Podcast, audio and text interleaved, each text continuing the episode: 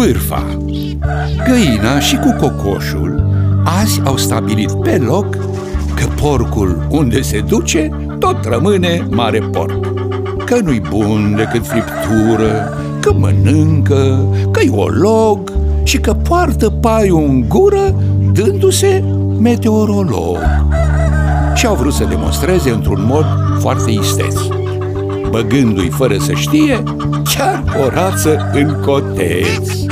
Și cu sufletul la gură așteptau să o facă lată, chiar dintr-o înghițitură pe rața cea speriată.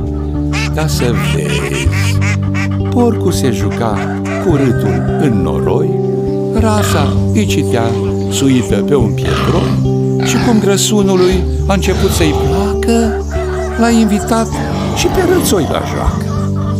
Și furioși, cocoșul și găina au început să scurme apoi grădina, bat jocorind și pe rățoi, dar și pe rață, că nu l-au luat pe Crățunel la harță, că pace au făcut cu el în loc să necăjească pe purcel. Vedeți voi, spuse un pui ce se juca cu o râmă, nu aveți minte nici cât o fărâmă. Grădina a scurmat-o strat cu strat, iar porcul azi o lecție v-a dat.